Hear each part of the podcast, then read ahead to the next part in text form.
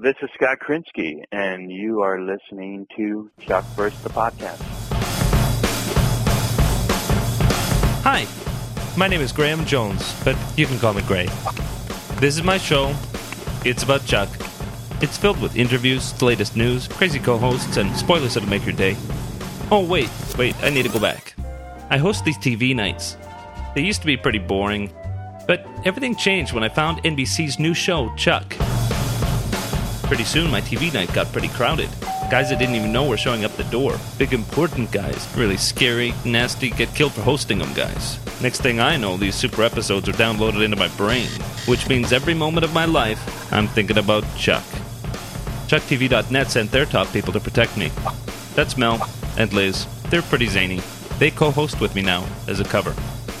So now I must welcome you to Chuck versus the Podcast, the first and only podcast for NBC's Chuck.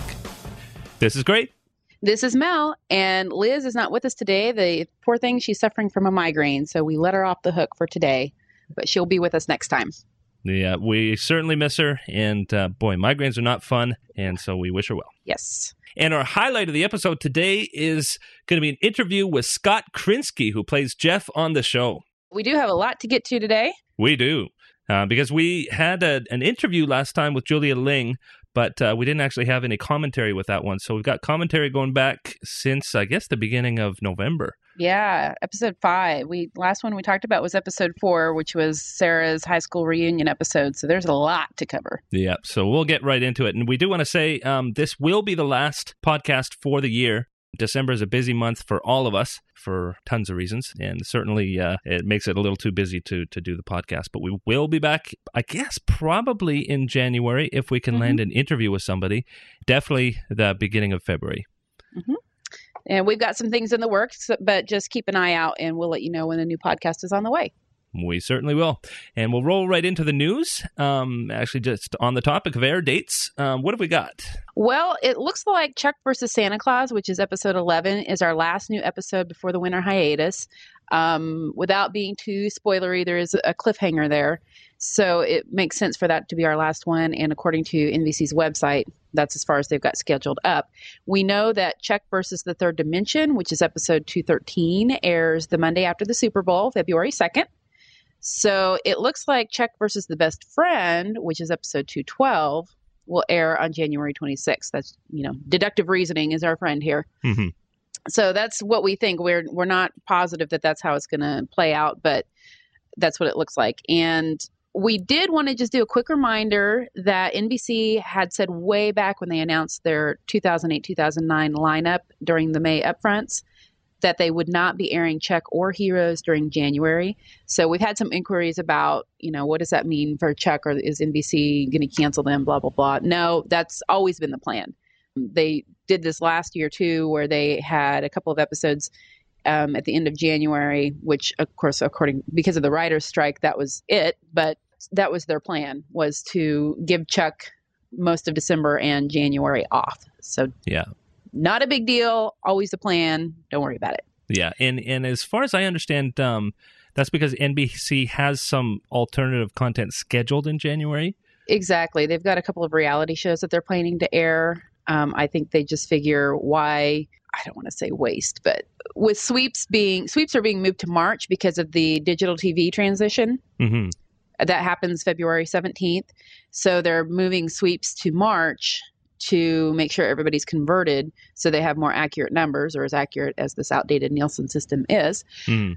And so because of that, they I think you're going to see a lot of networks doing the same thing where they're airing alternative reality programming during the month of January so that they save the new episodes of their established series for those sweeps months. So. Yeah, and I would expect that that digital transition is is going to change a lot of things. It's going to be just a different season uh, mm-hmm. for a lot of different shows, but uh, not to worry. Yeah. Um, and I do want to mention that um, TV.com, which generally I find pretty accurate for air dates, is showing Chuck versus the Best Friend as February 2nd and Chuck versus the Third Dimension as February 9th. Now, I don't know if that's accurate. I just wanted to mention it. It shouldn't be because the Super Bowl is February 1st and the Chuck versus the Third Dimension, the Super Bowl, there's something they're airing during that on NBC. Some segment of it will be in 3D. Mm-hmm. So the Chuck versus the Third Dimension episode is to air the Monday after the Super Bowl, and it's also going to have some three dimensional elements. Uh, so it's a tie-in with the Super Bowl. Yeah. So I, I guess the long and the short of it is because we may not be back until after that, make sure you watch your listings near the end of January, particularly for January 26th. Chuck may air on that date, and it's not confirmed. And also check chucktv.net because we'll uh, we'll keep that up to date Exactly. um, as as best as we have news. As soon as we have a definite date, we will announce it with big splashy graphics and things, so nobody misses it. Yeah. Yeah. And and kind of on this note, um, we've been getting some inquiries about the fate of the show, about the show's future. Will it be canceled after 13 episodes? Will it get a third season? What do you have to say about that, Mel? Well, first, NBC has already picked up a full season of Chuck prior to the season two premiere. They had picked up a full 22 episode season. So we don't need to worry about that. I believe they finished production on episode 16 of the season, maybe 17. Um, it's a little hard to get information on that at the moment, but I believe before they wrapped for the holidays, they were finished with either 16 or 17. So you know, they're going forward. NBC is committed to a full season for season two, so we don't need to worry about that. And as far as the third season, it is way too early to be thinking about a third season. Most shows have just found out in the last few weeks whether their episode order is being extended beyond 13 for this season, for the 2008 2009 season. So we shouldn't expect to hear one way or another about a third season for Chuck until at least mid April. And actually, um, mid May is when the networks announce their um, schedules for 2009 2010 it could actually be as long as you know mid-may before we know we know for sure and that's not at all unusual you know most shows aren't finding out if they've been picked up for another season until april and may The thing that I would definitely say is that I know some other shows have been canceled Mhm. and they didn't have a lot of marketing. And with Chuck, Mhm. by comparison, NBC has been pumping a ton of money into marketing for it. And so it just it would seem really odd for them to put that much money into promoting the show to all of a sudden cancel it. Exactly. They've been behind it, and Josh Schwartz has said, and Chris Fedak has said in interviews that NBC is behind them 100%. They've shown a lot of confidence in the show, and they don't feel in danger at all about this season being cut short, that they're confident that it will go for the entire second season.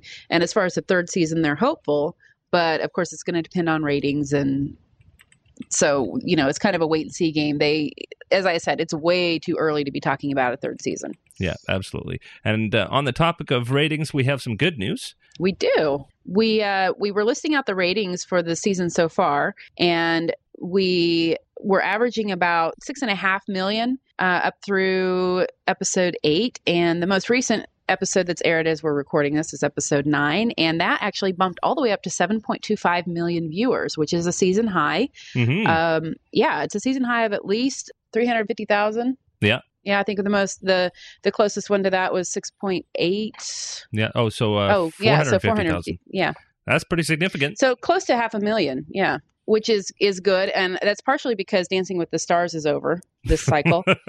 it doesn't return until March, which is going to give Chuck some time to to build up again. So that's encouraging. Mhm. Um, but yeah, those numbers were really encouraging. It's been pretty steadily growing. It's I think NBC is confident about it, and of course the DVR, the time shifted numbers. As those come out, those are generally adding uh, about three to four million viewers to the total number yeah, it doesn't surprise me at all.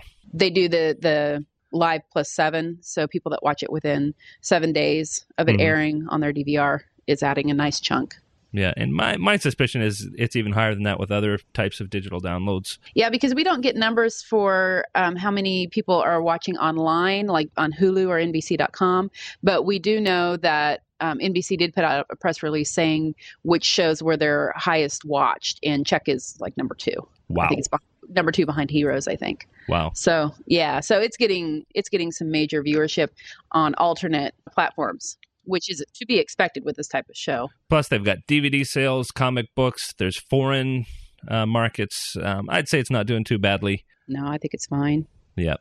Uh, speaking about people watching Chuck, we have some Christmas and Hanukkah gift ideas. That's right for the Chucksters in your life. You're looking for the perfect gift for your fellow Chuck fan, season one of Chuck is available on both Blu-ray and DVD now. So you could always add that to their library or someone that you think would enjoy the show but maybe isn't watching it. You, this would be a great way to introduce them to Chuck. hmm And also the Chuck comic book. Now, I, I wouldn't suggest giving a, a Chuck comic book to anybody who hasn't already watched the show. But if if you know somebody's already watching and you can track them down, they'd be a great gift. And Mel, you had a really cool idea. Well, I didn't realize that at the time, but yes, I did. Um, we we were chatting about other ideas, and I mentioned that on ChuckTV.net we have the track listing for the songs that are played during each episode. Um, these are not the original compositions by Tim Jones; these are the the songs from other artists that are played, and we have for all of season two we have the iTunes link for downloading those songs.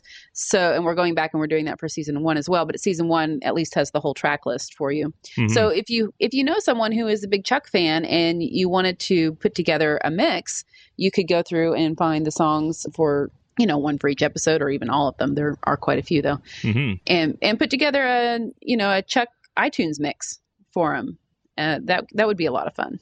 That would be a lot of fun. And, and to anybody who's into the show, they're into the music. Yeah. It just happens. It's an integral part of each show, and they would yeah I think it would be a really cool present. Yeah. I, I think so. And, you know, those are the be- actually the best kind of presents because they just feel so personal. Exactly. It's not another gift card. It's something that you actually put some thought into. Yep. Well, we do have a lot of episodes to cover. Um, we do. That's five, six, seven, eight, and nine. Five, Mhm. That's five episodes. Um, we're not going to go into great detail, but just um, sort of a commentary. First of all, starting out with Chuck versus Tom Sawyer, um, episode five of season two. Um, this was, of course, the one where we got to see Jeff in detail. Yeah, that nice flashback of him in his members only jacket hmm after he won the Missile Command Championship in 1983. Yeah, I remember Missile Command. I was there. I guess that dates me. I unfortunately have no experience with Missile Command. yeah. I think we were just getting our first Commodore 64 around 1983. So Mhm. Yeah, rocket Machines. Yeah. Yeah, uh, but uh, just a just a very very fun episode, and uh, we're gonna get to hear from Jeff, uh, the actor Scott Krinsky, later on in the show. But it was great to see uh, focus on him and give him some uh, chances to um, to show his comic talents. hmm And you know, I what I really liked about this was that he's on top of the world in 1983, and they're like, "Oh, what do you? What's going to happen next?" And 25 years later, he's still, you know, he's working at the Buy More, and still his kind of deadpan, slightly scruffy self. hmm And but you know, he has this chance to reclaim this glory, and you know, play Missile Command and all the lights and the fans and they pump it up and pump it up and then he gets stage fright and he can't do it and chuck has to take over that i found that rather amusing and, and somewhat endearing too Yeah. you know for all of jeff's bravado he he is still kind of shy and, and nervous about things so Yeah, and we get to see yet another Canadian connection in that episode. Um, the Rush music was was well appreciated. That was really a neat way to integrate the music again like like we said before the music is such a part of these episodes it's almost like another character and in this case it, it was It totally was. it was the catalyst for um, saving the world Yeah, yeah. lo- at least los angeles That that was just a totally fun episode. And, and now, interesting plot advancement was when Chuck got his honorary Stanford degree, or not honorary, I guess. What? But it was a no they said they said he you know his real world experience counted for however many credits he had left like what was it eight or ten credits he had left to earn his degree Mhm. and I, I think it was like a semester that he had left to finish that degree and and uh, they said this this counts Yeah. which i have to say i agree with that Yeah. considering everything he's done in the past oh about year in their time Oh yeah.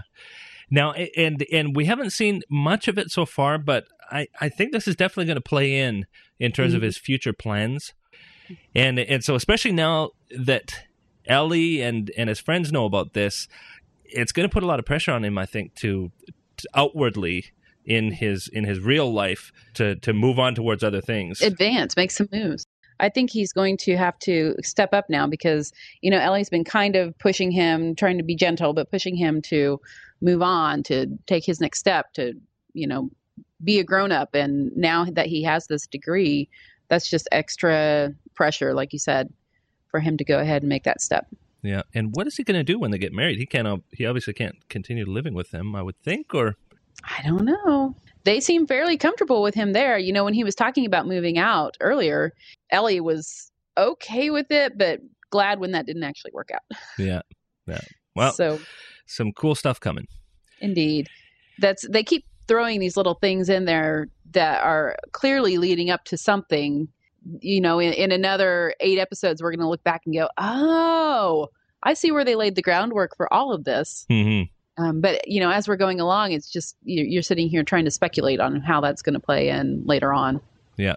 So, but I'm glad he has this degree. That's got to got to feel good. Yeah, and and uh, as much as, as I like the Stanford stories, um, it's nice to be able to close a chapter on the past, especially with the next three episodes. Yes, six, seven, and eight, and which we'll talk about together because it really has to be together. The Jill trilogy. Hmm.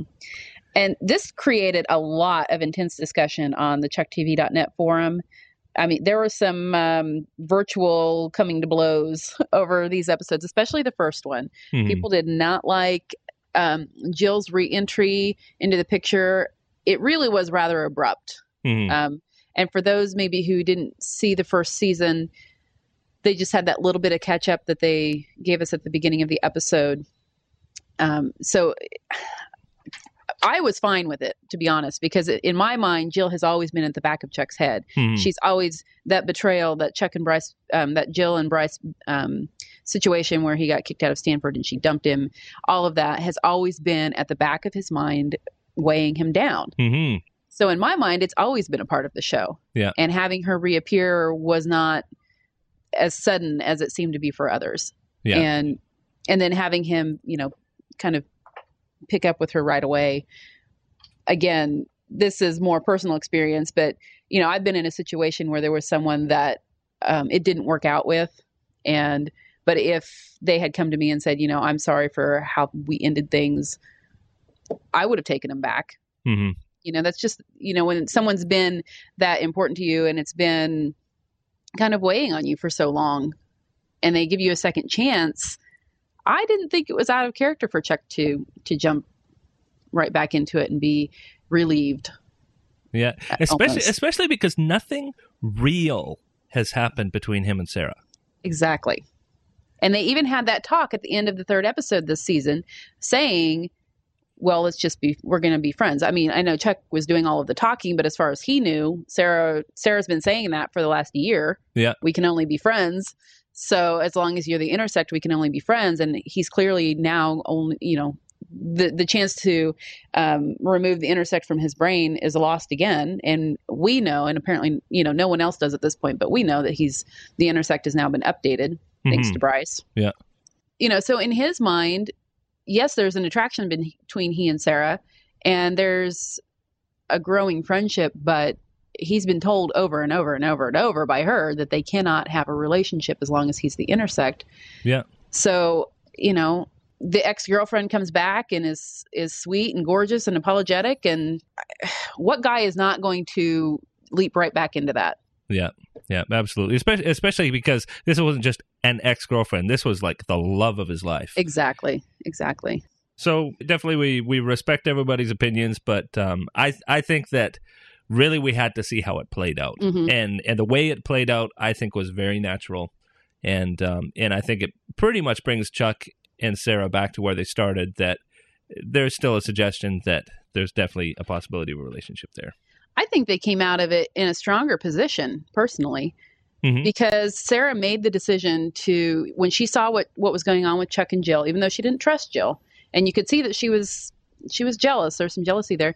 I could see her consciously make the decision.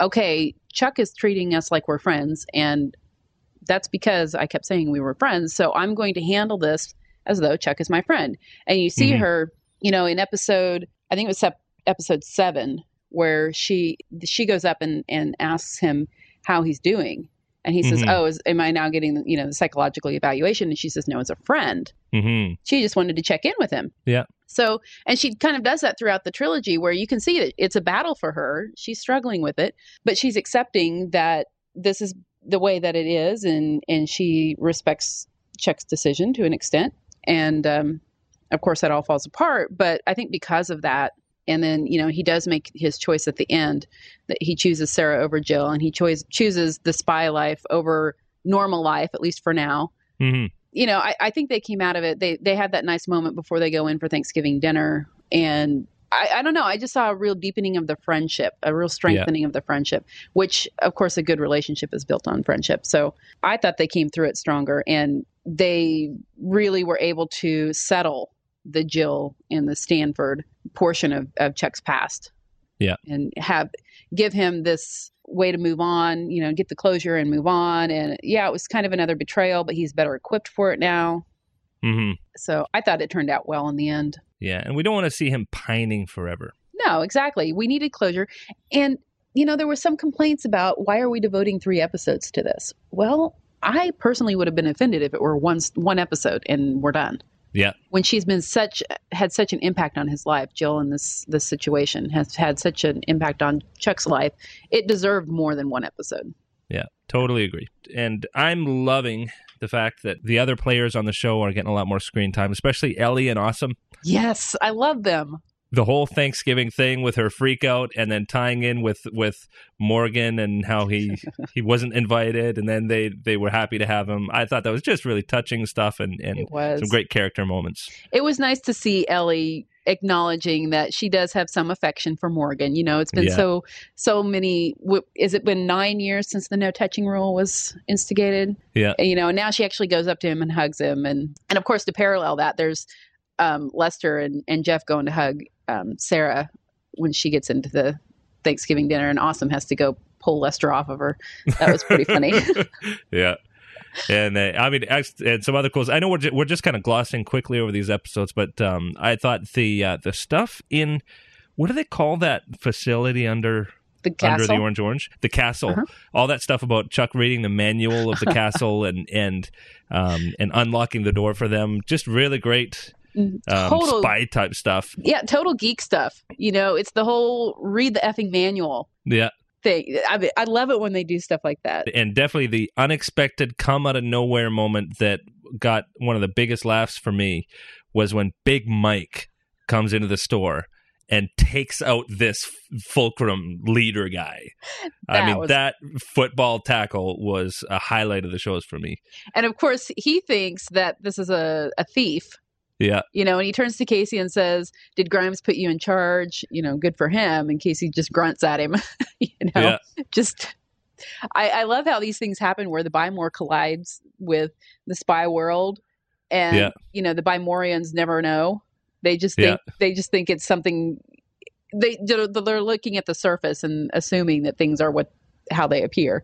Yeah. and, and Yeah. just really good writing there too in the, in a way that they they tie up things that like you think that's going to blow up like like Morgan and and Jeff and Lester taking off and leaving the store alone you think that's going to be this big blow up and all it takes is a grunt from Casey uh huh. to work it out They're safe. yeah Yeah. And how about Emmett Bar- Barge's um, Tony Hale is Emmett Barge, the assistant Yeah. manager. I'm really enjoying him. I was afraid he was going to be underused, but he's, you know, uh, little goes a long way. oh yeah But he's his whole trying to break Morgan to get information on Chuck. The whole buy more as a nation, think of it as a country, and you know, Viva Bymoria. yeah That oh whole that whole Bimoria thing was awesome that was really good. And then when there's the coup, and yeah, that was that's Yeah. great. Yeah, and and what I love is the fact that he can play it really over the top, and yet, as for me, I buy in. yeah it's he's he's doing a, an exceptional job and this this leads us on into the next episode um episode 9 chuck versus the sensei where there's Mhm. he's instigating this employee of the month campaign Yeah. and he does these little shivers when he looks at jeff and lester and morgan and he just Yeah. every time and you're just like oh man it's creepy but it's so appropriate Oh yeah, it's such yeah. a Well, let's let's let's roll into that episode. Um, a great great one as well. I love I love the Casey episodes. and this time we got Marcus from Alias. Carl Lumbly was on playing um, the sensei that's gone rogue.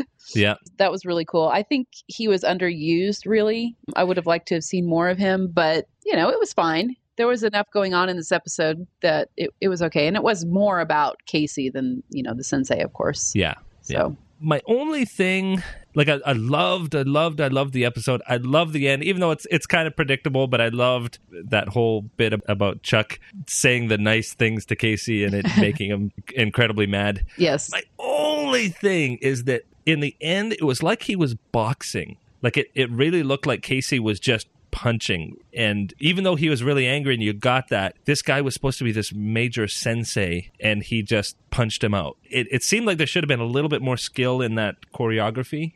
Yeah, I agree with that. There, the choreography sometimes is makes it a little unbelievable. That's something that people were commenting on when in the first episode Sarah took out Michael Clarke Duncan's character. Mm-hmm. You know, she's this tiny little thing, and he's huge, massive, and the things that she was doing. I guess you know it it looked cool, but in reality, you're like, really? Yeah. So yeah, sometimes the choreography is a little bit off. Um, I, but I, you know, I, I bought it that it was supposed to be that Casey has finally tapped into his angry center.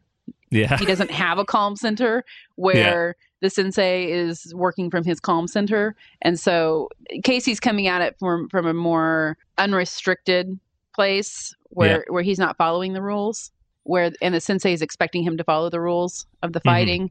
And that's how he, he manages to, uh, to dominate there. Yeah, and, and, and I, I bought it. I mean, and definitely, I thought that the story was all there. Mhm. The story was on, and I'd much rather have them be on with the story and off with the choreography than It- have great choreography and no story. Right, exactly. Yeah, I, I buy it. I go with it. And I loved that it turned from, uh, you know, Casey gets grounded. Beckman makes him stay in the castle while Sarah goes out to try to finish the mission. And then Casey manipulates Chuck into letting him out of the castle and then handcuffs Chuck into the, the orange orange. And Chuck uses his. How, how great was that line? Seven years of MacGyver finally pays off. yeah. Oh my oh, goodness. Oh, that was awesome.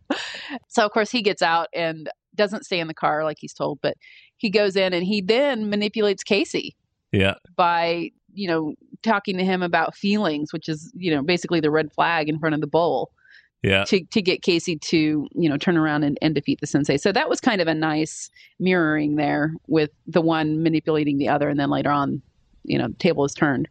Yeah.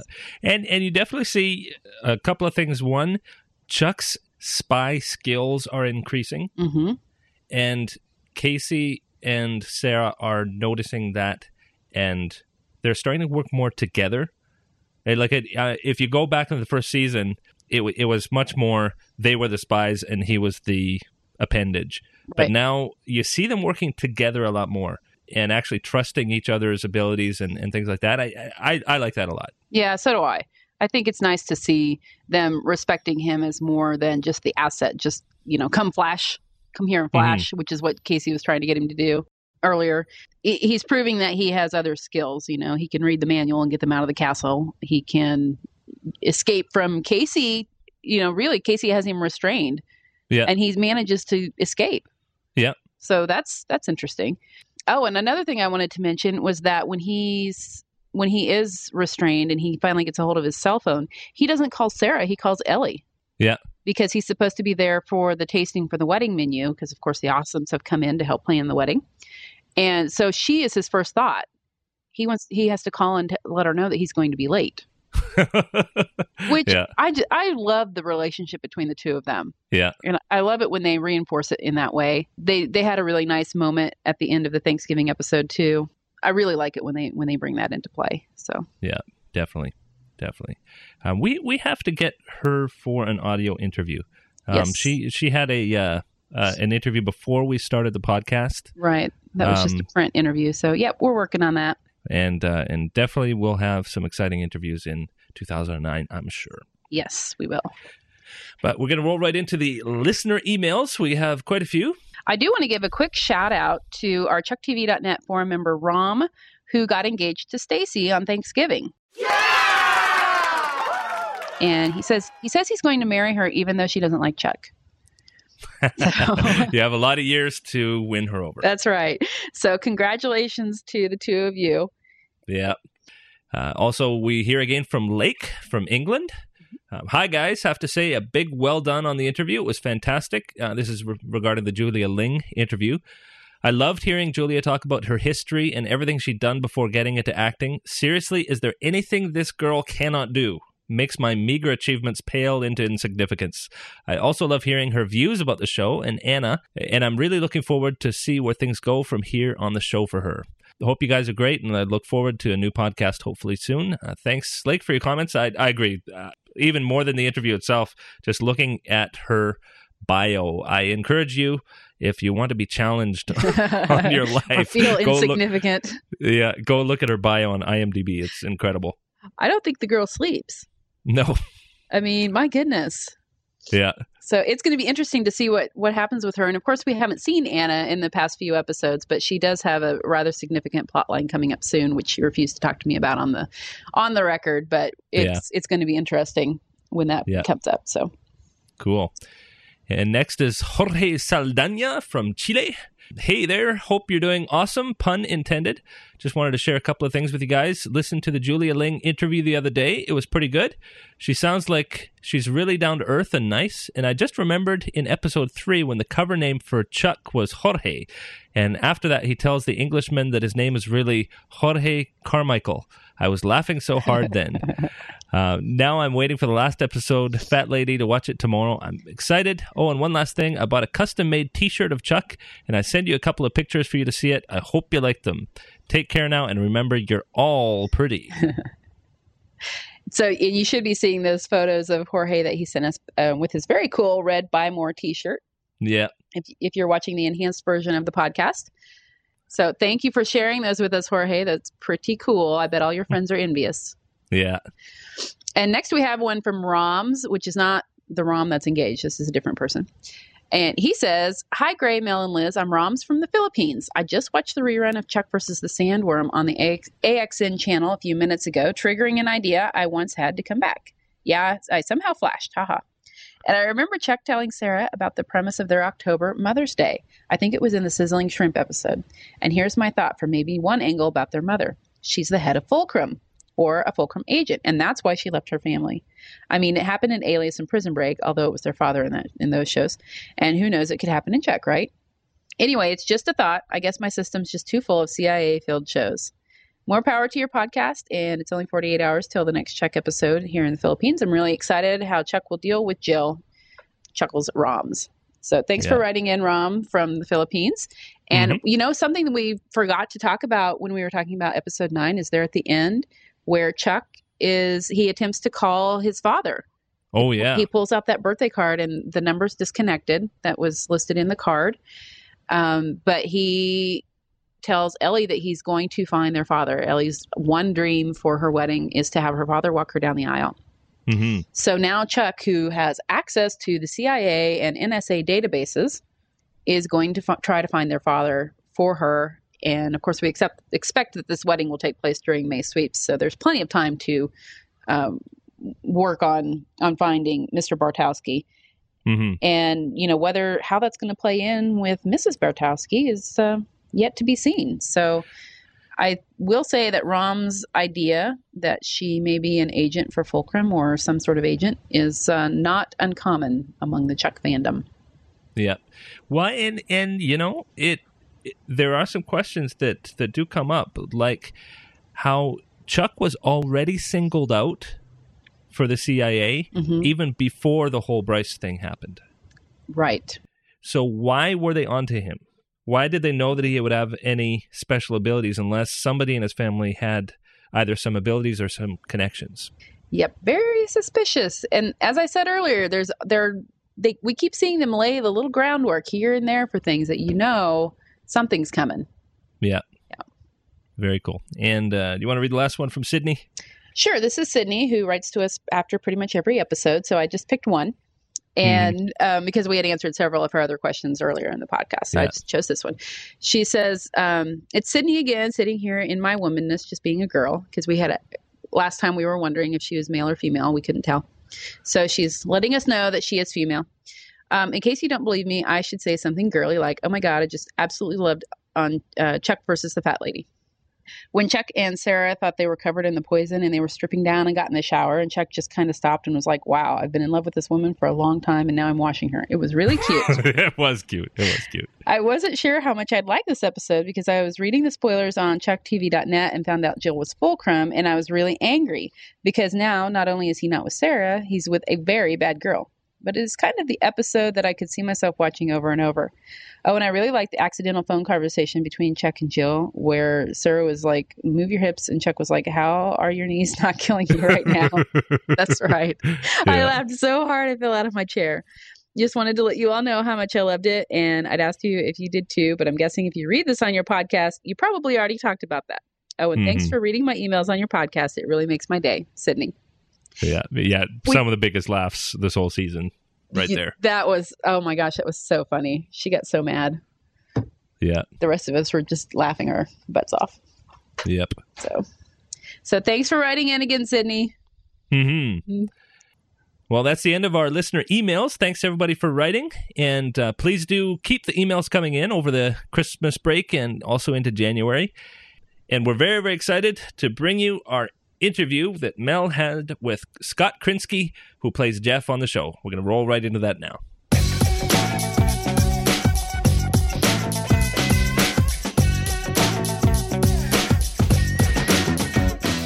This is Mel with Chuck versus the podcast, and I am here with Chuck's Scott Krinsky, who plays Jeff on the show. How are you today? I'm great. I'm so glad you could talk with us today. You're one of the actors that get a lot of comments after an episode. Can you believe he did that?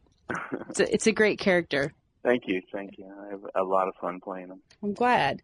We wanted to start first. There's not a whole lot of information out there about your background, so we kind of wanted to fill in some blanks there before we get to Chuck.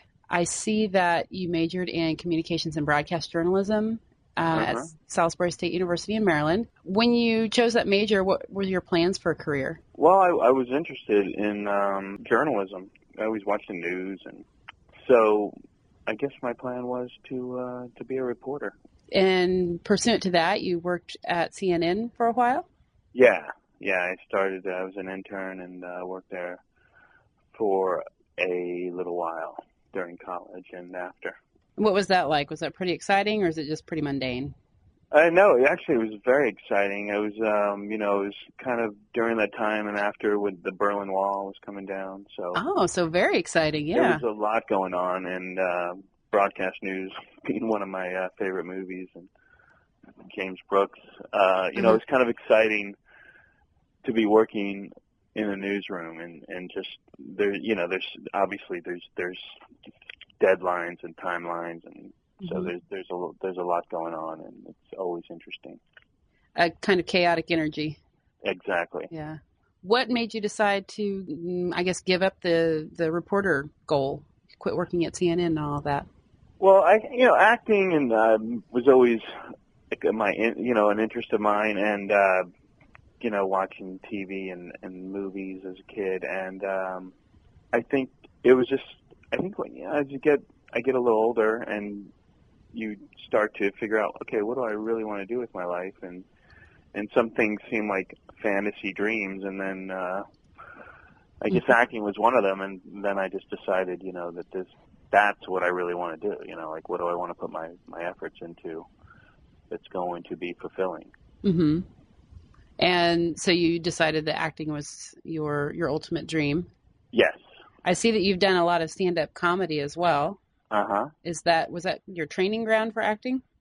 Uh, not really. I mean, I started, I, you know, when I was when I was in came out here in Los Angeles, I was doing a lot of sketch comedy and uh, theater with uh, my theater group, and um, the comedy, the stand up, sort of came out of the, you know, when the theater group that I was working with originally, when we kind of disbanded, and um, I wasn't doing as much sketch with some other uh, groups. I was sort of like, what am I going to do now? And I was always interested in stand-up comedy. It was always something that I wanted to do, and it just seemed like the the right time, you know, to do something where you didn't have to rely on anybody else or be with anyone else, and uh, you could write your own stuff and get up there and perform it, you know, on your own time. So it just it was sort of uh, like um, a natural sort of progression, I guess.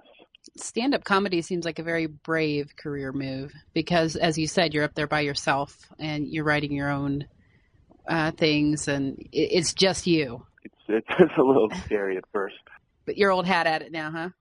Well, I wouldn't. No, I would not. No? I would not say that. But it it it becomes uh it becomes more fun, and um I think you always have that anxiety and and uh, a little bit of that nervous energy, but it definitely uh becomes more fun. You know, and you do it. The more you do it, the more you're in front of an audience. Um, you know, you can you you can enjoy it, the process more. Which commun- uh, comedians are influencing you in your stand up, in your act? Uh, I was a big Steven Wright fan. Mm-hmm. Uh, big fan of Mitch Hedberg, um, Hmm. who passed away a few years ago. Uh huh. So a little bit on the edgy side. Yeah, and I, I like I like the very sort of dry comedians. Uh huh. Uh, that seems to fit your character uh, Yeah. uh, pretty well. Yeah, good preparation for that character. Yeah. Yeah. Um, how did you break in from going from journalism um, interest into television and, and film? I see that just all of a sudden, in you had five films in 2005, 2006. What happened? Um, you know, I just I started getting work.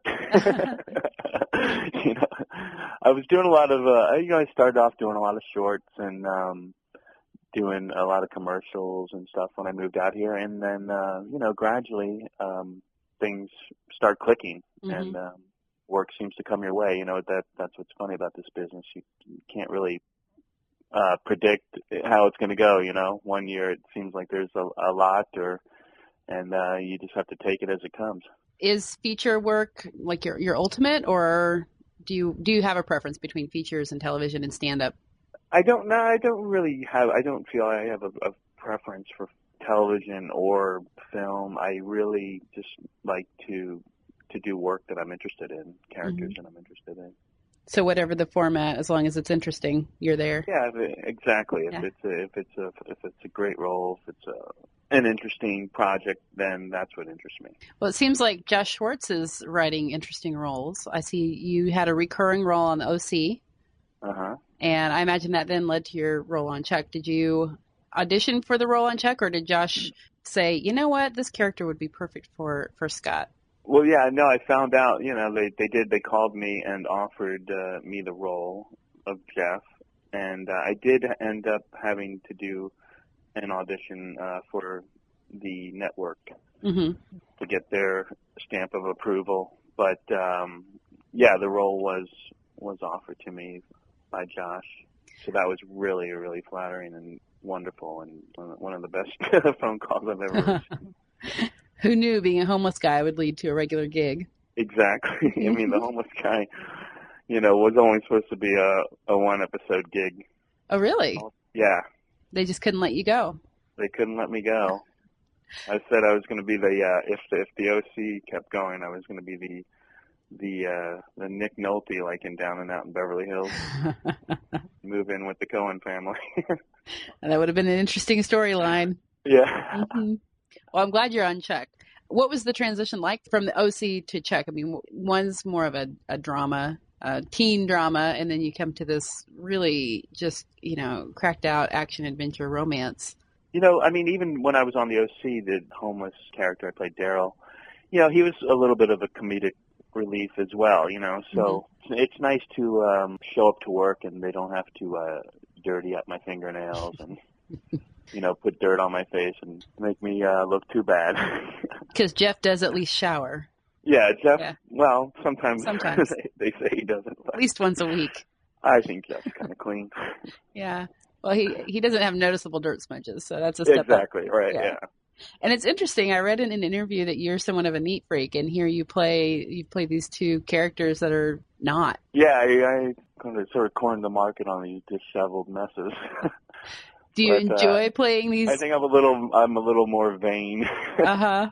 you know, I like to keep it clean. This lets you kind of break loose and, and disregard the personal hygiene, at least Right. on on film. Yeah, Um, exactly. we've seen several other alumni from the OC on Chuck as well. Uh, Rachel Bilson, Melinda Clarke. Did you bump into them when they were filming? Yeah, yeah, that was really exciting. Was it a big OC reunion back there Yeah, it was sort of. You know, I saw the saw the girls and uh, and uh, of course uh, Julia Ling has Yes. been on the OC as well too. That's right. Yeah, we talked to her a couple of weeks ago. She's putting the rest of us to shame. My gosh, everything she's doing.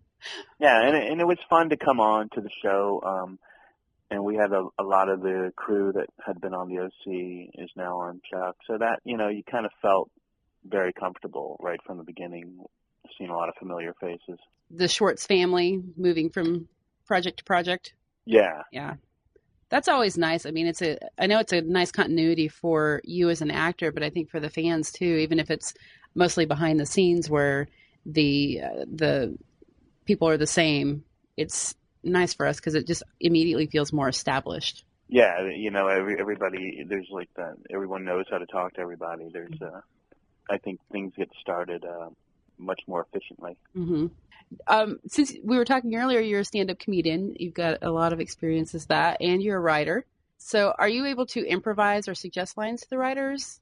Um, sometimes, you know, we, we throw out ideas or, or something that might help a line be delivered a, that, in a way that might sound a little more organic or, but basically, I mean, the writers are, are just amazing on the show. And, you know, so we, we, you know, we do what, you know, we do what's written a Mhm. lot. And, and there is room for impro- improvising and, and that does happen, but, uh, uh, the writers are just absolutely amazing. I, I open the scripts and I just crack up at what you know what I have to say that week.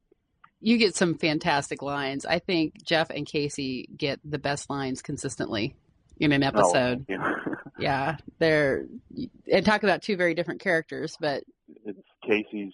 Yeah, he's great. I mean, it's it's uh, it, and I credit our writers. They're just they're just amazing. I mean, I read this stuff and I'm like, how did you think of this? and then well, I, I'm going to guess that Jeff's inappropriate winking is something you brought to the character. Yeah, that we did that. You know, that came about obviously in the pilot, and um, and we I think we've had a few winks here and there. hmm Are there Um, more coming this season? There were there was I think Watch there were out. some winks that that didn't end up in the show. Like we did some other winks, but uh, I think uh, they'll keep the winking going. Maybe they could do a special on the on the next DVD set. You know, all the Yeah. cut, all the cut winks in one loop. Yeah, I guess I'm a good winker. You know, Well, it's caught the um, attention of the some winking class. winking 101. I didn't know. People were like, "How can you wink?" Or you know, I I didn't know. I I guess some people have a hard time uh, winking. Well, I guess you can put that on your CV under Exactly. skills, Special skills. winking. It seems like the the cast of Chuck and of course behind the scenes um, the the creative team as well are they're made up of a lot of very funny people, and in particular the Buy More group. It just seems like it's a, a stand up act waiting to happen, really, or a sketch team. And you have such great chemistry together. Um, we particularly like Jeff and Lester, you and Vik, playing Mhm. playing off each other. You're such a good duo. Do you guys hang off uh, hang out off the set as well? Um, yeah, you know, we we've we've all um, hung out from time to time. Um, you know, sometimes if if we wrap a little early, we'll go out or you know for a drink or something. So yeah, we do, and uh, we have a great uh, great rapport, and it's a lot of fun, and um, I think it shows in the work. It does. You guys are a hoot. I'm thinking this um, last, not this past episode, but the one before, the first in the Jill trilogy, where Jeff and Lester pull up in the Nerdmobile and totally blow it for Chuck. yeah, That's priceless. yeah, it was fun. I mean, But we the- Then have you guys go in reverse and back up and oh my gosh, were we naughty? That was the icing. Yeah, it's like you know, you read stuff like that, and it's like I, it cracks me up myself. You know, I'm cracking myself up when I want when I read it, and then we get to go do it. How do you keep a straight face? Jeff's so deadpan. um, you know, sometimes that's hard. you know, but you got to, you got to do it. Mm-hmm. You got to get the laugh. take and then break You up after get the take take. in exactly. Are there other members of the cast that you wish you could work with more often? I love when um when uh, Jeff and Lester have scenes with Ellie and Awesome. Oh yeah. I think they just look at us like we're like we're from another planet. hmm So I, I hope I hope that we have some more stuff to do with them. and uh, you know, I mean, it would be, you know, it just it really just depends on um, on the on the storylines and um, what they write. I mean, it's it's fun to we all have fun working together, and it's always, you know, you always wish you could do more with this character or that character, but um, but the stuff we've done with uh, Ellie and Awesome, it's just so much fun every time. You know, they look at us like we're crazy, and we look at them like you don't understand what we're talking about. but it's so simple. How could you not know? yeah. Who's your inspiration for Jeff for the character? Um, as far as like other actors or just um, anything.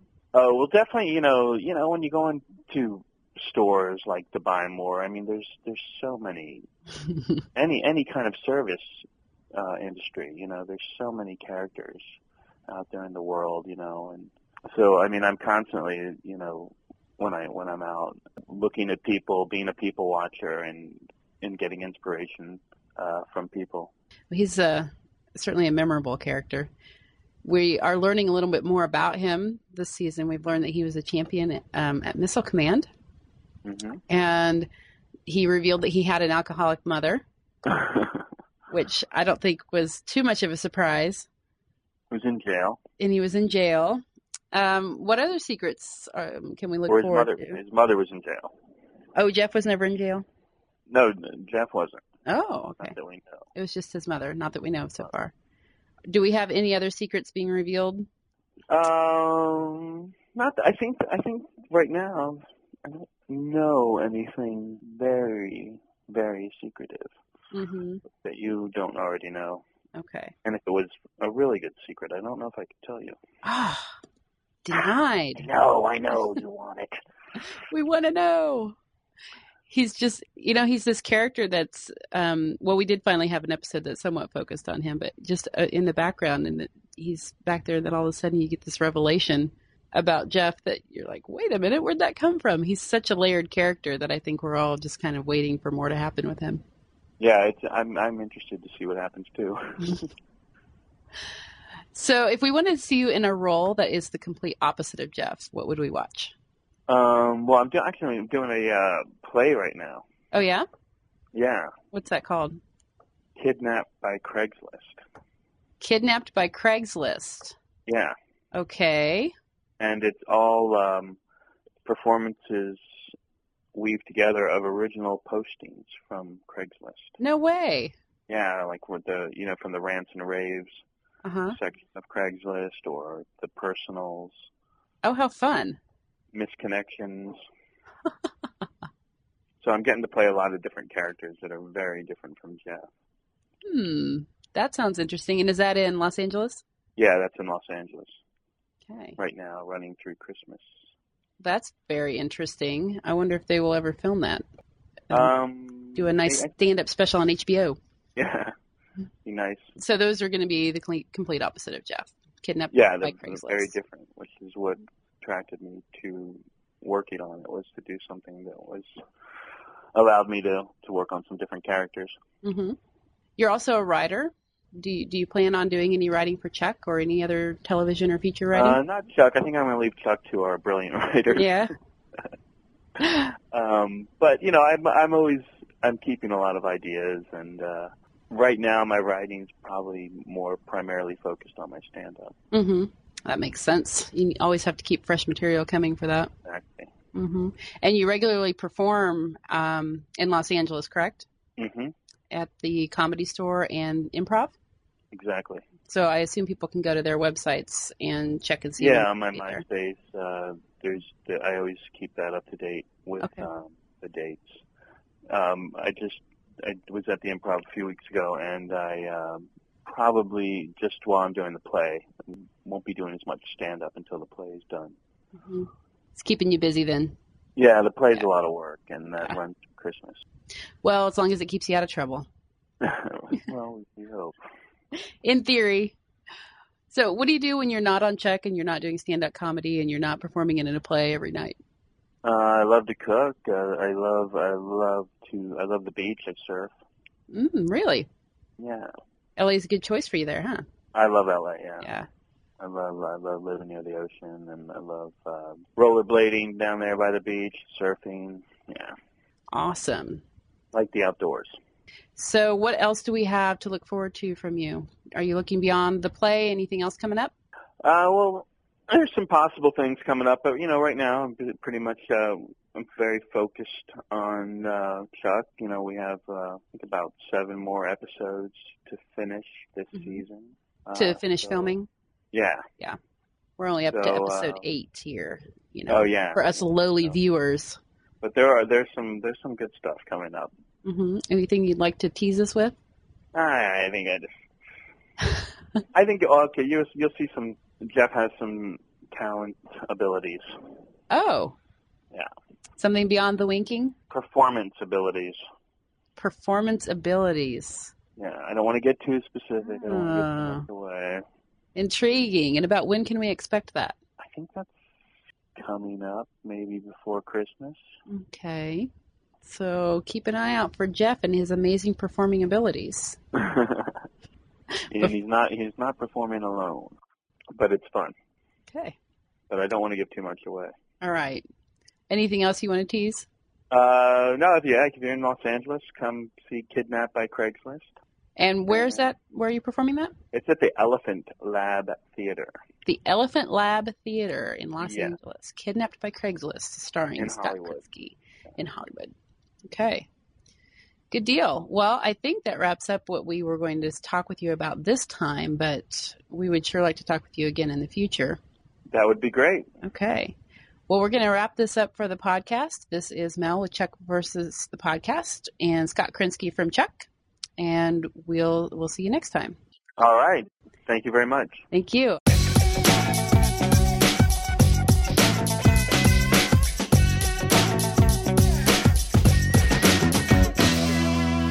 And we're back. So, how was it talking to Scott? You know, this guy is so laid back.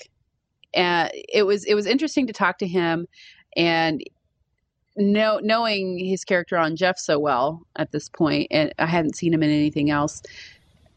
Talking to him and hearing him be so intelligent, I Mhm. really hate to say that, you know, because I know that Jeff is just a character, but he plays him so well he does. you know and but scott krinsky is so intelligent he's well spoken he's very laid back definitely deadpan and um, apparently a neat freak. and apparently a neat freak so you know he doesn't share a lot in common with jeff which No. you know it is probably a good thing but yeah.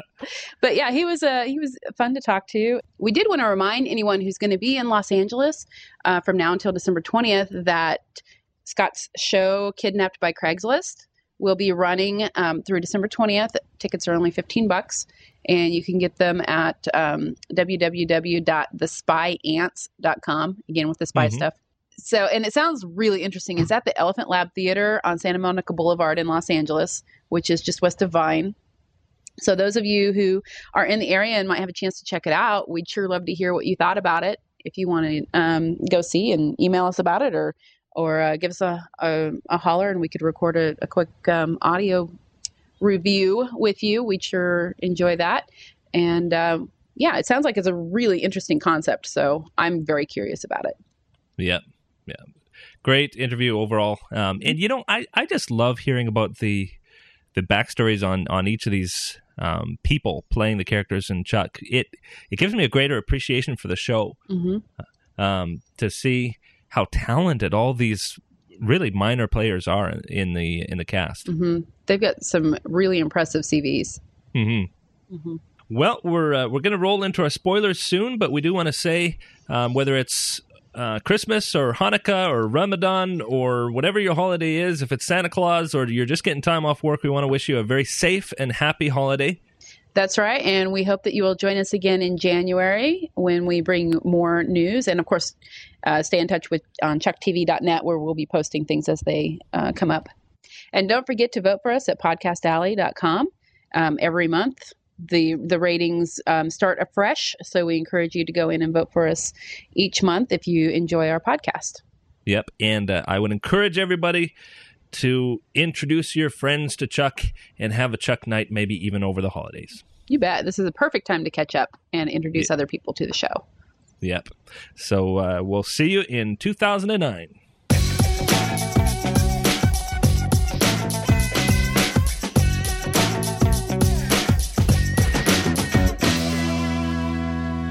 We're back with spoilers. You've got some casting news from the famous Kristin at E Online.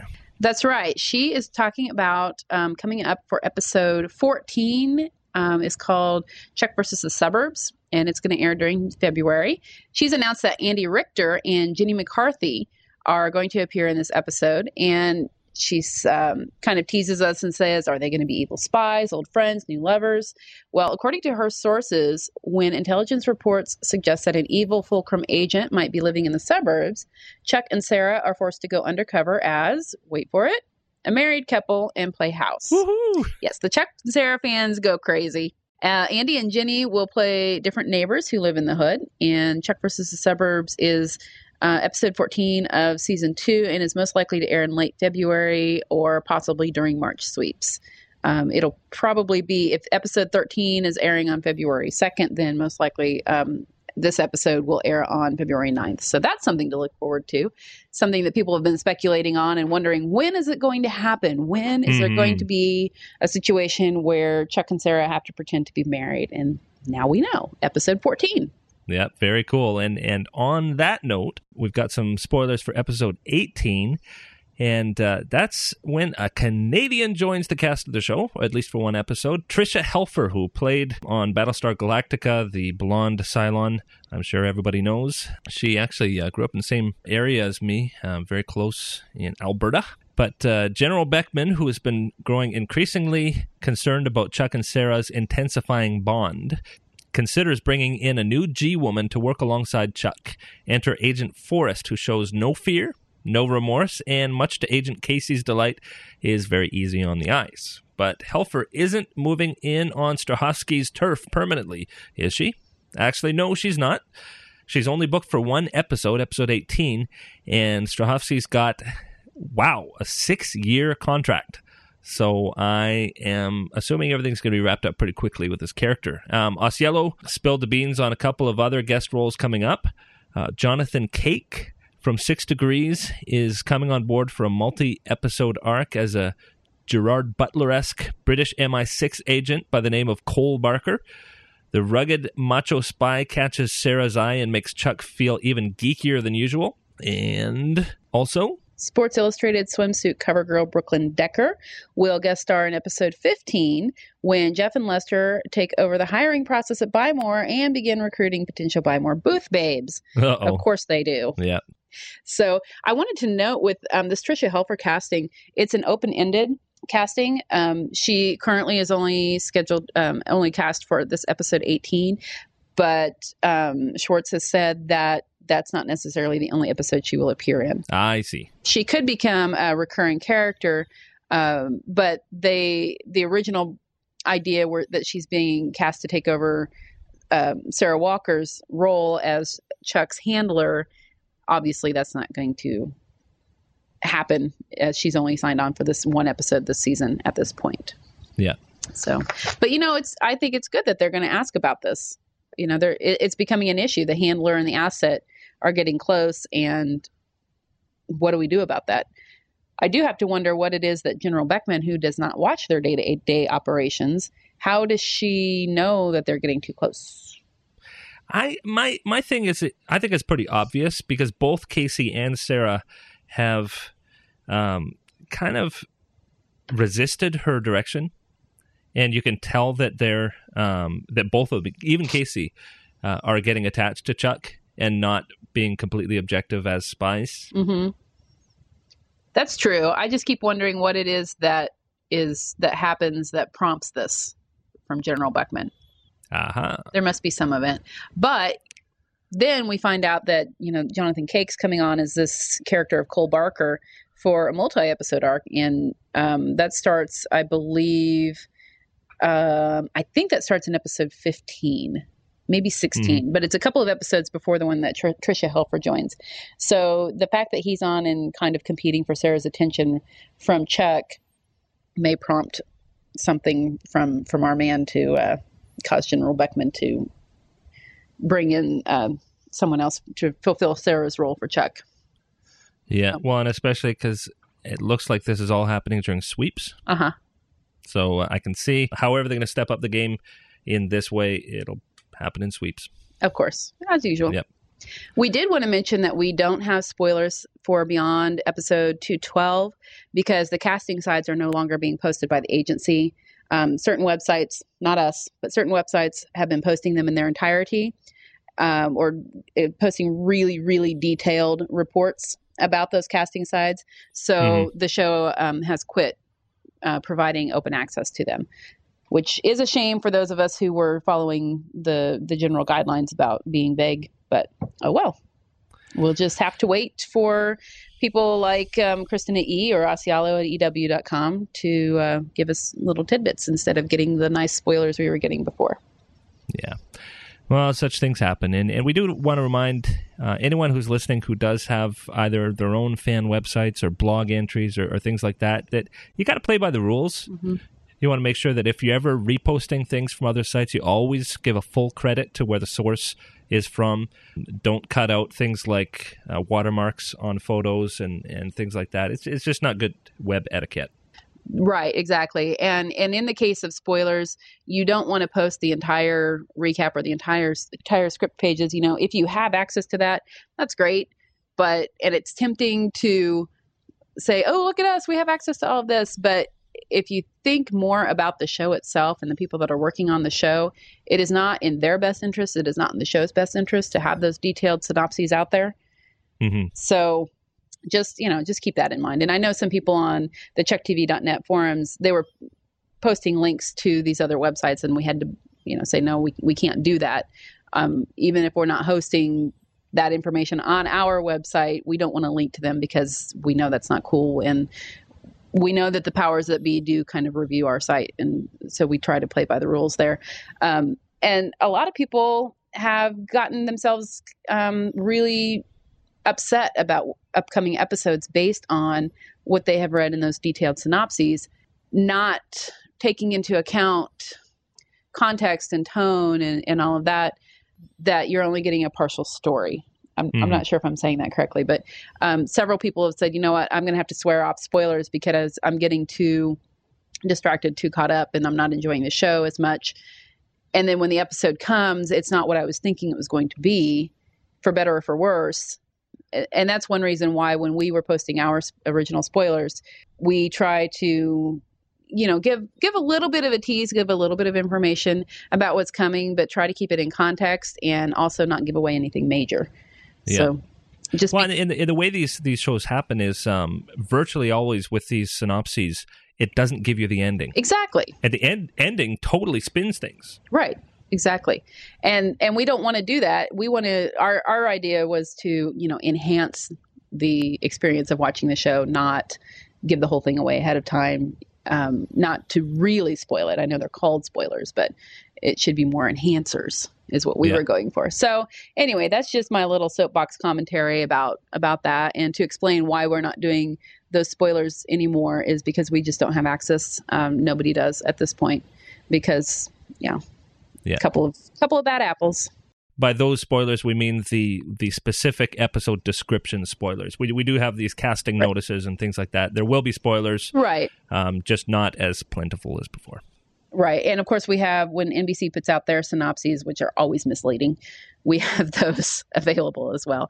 And you know, we do have other sources and if we get information via those sources, we will post that if they're um, applicable, if they're appropriate. So Yeah. we can't post everything we know, but we like I said, will enhance, not spoil. Yeah. So we're going to wrap it up, and this is wrapping up 2008. We will uh, see you, or at least we will be on the airwaves in the new year. Please uh, watch for us. Make sure to keep your iTunes podcasts up to date, and uh, check chucktv.net and chuckpodcast.com, and make sure you're ready for the new half season of Chuck. So uh, wrapping up, and uh, shout out to Vern and the boys. That's right. Hope you guys are having a good holiday season. And we look forward to talking to all of you guys again in 2009. And Liz will be with us then too. That's right. Bye bye. Bye bye.